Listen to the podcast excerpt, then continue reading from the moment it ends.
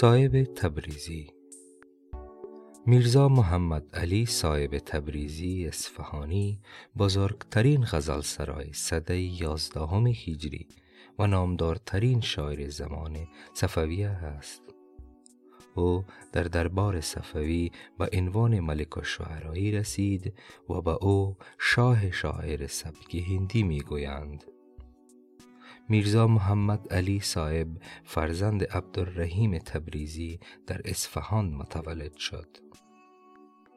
آنچه درباره خانواده ایشان گفته شده که آنها از وابستگان شمس مغربی شاعر قرن هشتم هجری قمری بودند.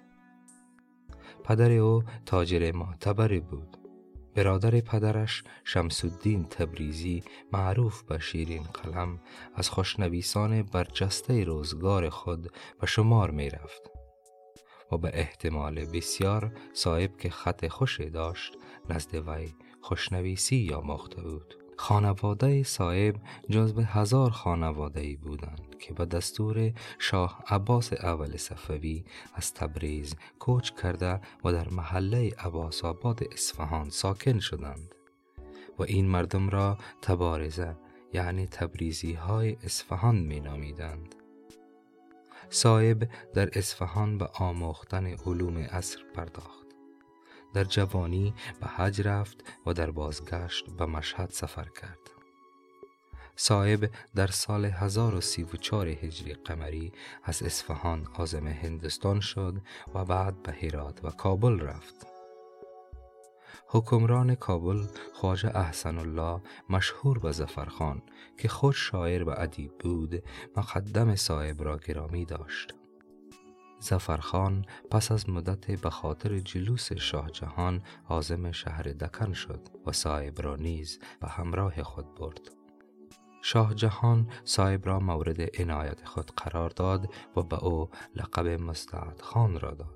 در سال 1008 الی 1039 هجری که صاحب و زفرخان در رکاب شاه جهان در برهانپور بودند خبر رسید که پدر صاحب از ایران به اکبرآباد هندوستان آمده و می خواهد او را با خود به وطن ببرد. صاحب از زفرخان و پدر او رخصت طلبید ولی حصول این رخصت تا دو سال طول کشید.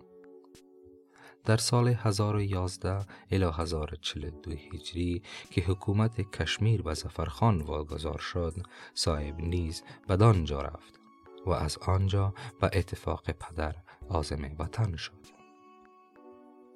پس از بازگشت صاحب در اصفهان به حضور شاه عباس دوم رسید و خطاب ملک الشعرایی در بار صفوی یافت.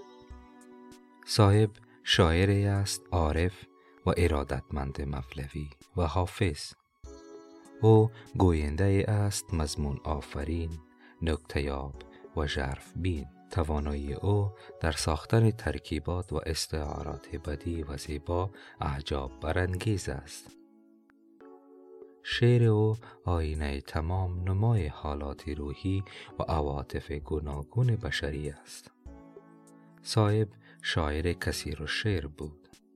شمار اشعار صاحب را از شست هزار تا صد و بیست هزار بیت گفتند.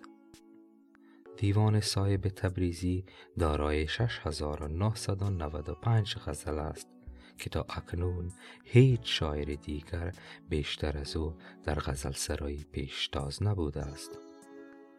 آثار صاحب جز سه چهار هزار بیت قصیده و یک مصنوی کوتاه به نام قندهار نامه و دو سه قطع همگی غزل است.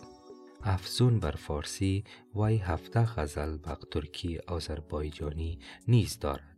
صاحب سبکی را به کمال رساند که چند صده پس از او سبک هندی نامیده شد. نازکی خیال و لطافت اندیشه و مضمون سازی های ظریف و معنی های بیگانه و باریک در شعر وی دیده می شود. ابیات غزل وی استقلال معنایی دارد و در یک غزل از چندین موضوع سخن گفته است. صاحب را شاعر تکبیت ها نیز گفتند صاحب هشتاد سال زندگی کرد و در اصفهان دیده از جهان فرو بست. در گذشت او در سال 1086 یا 1087 هجری قمری بوده است. آرامگاه او در اصفهان در محله است که در زمان حیات او معروف به تکیه میرزا صاحب بود. مقبره صاحب در باغچه در اصفهان در خیابانی که به نام او نامگذاری شده است قرار دارد. آرامگاه وی از معماری دوران صفویه الهام گرفته است آرامگاه او در سال 1346 خورشیدی به شکل امروزی درآمد. سنگ مزار صاحب تبریزی عبارت است از یک قطع سنگ مرمر یک پارچه که سنگ مزار قدیمی را در وسط آن جایگزین کردند. سنگ اصلی مزار که به دو نیم شده است دارای کتیبه شامل یک مطلع و یک غزل از صاحب به خط محمد صالح. خوشنویس مشهور دوره صفوی است. کلیات اشعار او شامل قصیده، غزل و مصنوی می باشد که سخنشناسان قصیده های او را چندان نستودند مصنوی او را که در فتح قندهار به فرمان شاه عباس ثانی سروده را متوسط دانستند. اما آنچه سبب شهرت وی شد غزل است که قسمت اصلی و اکثر دیوان او را فراهم آورده است. روحش شاد و جنت مکانش باد.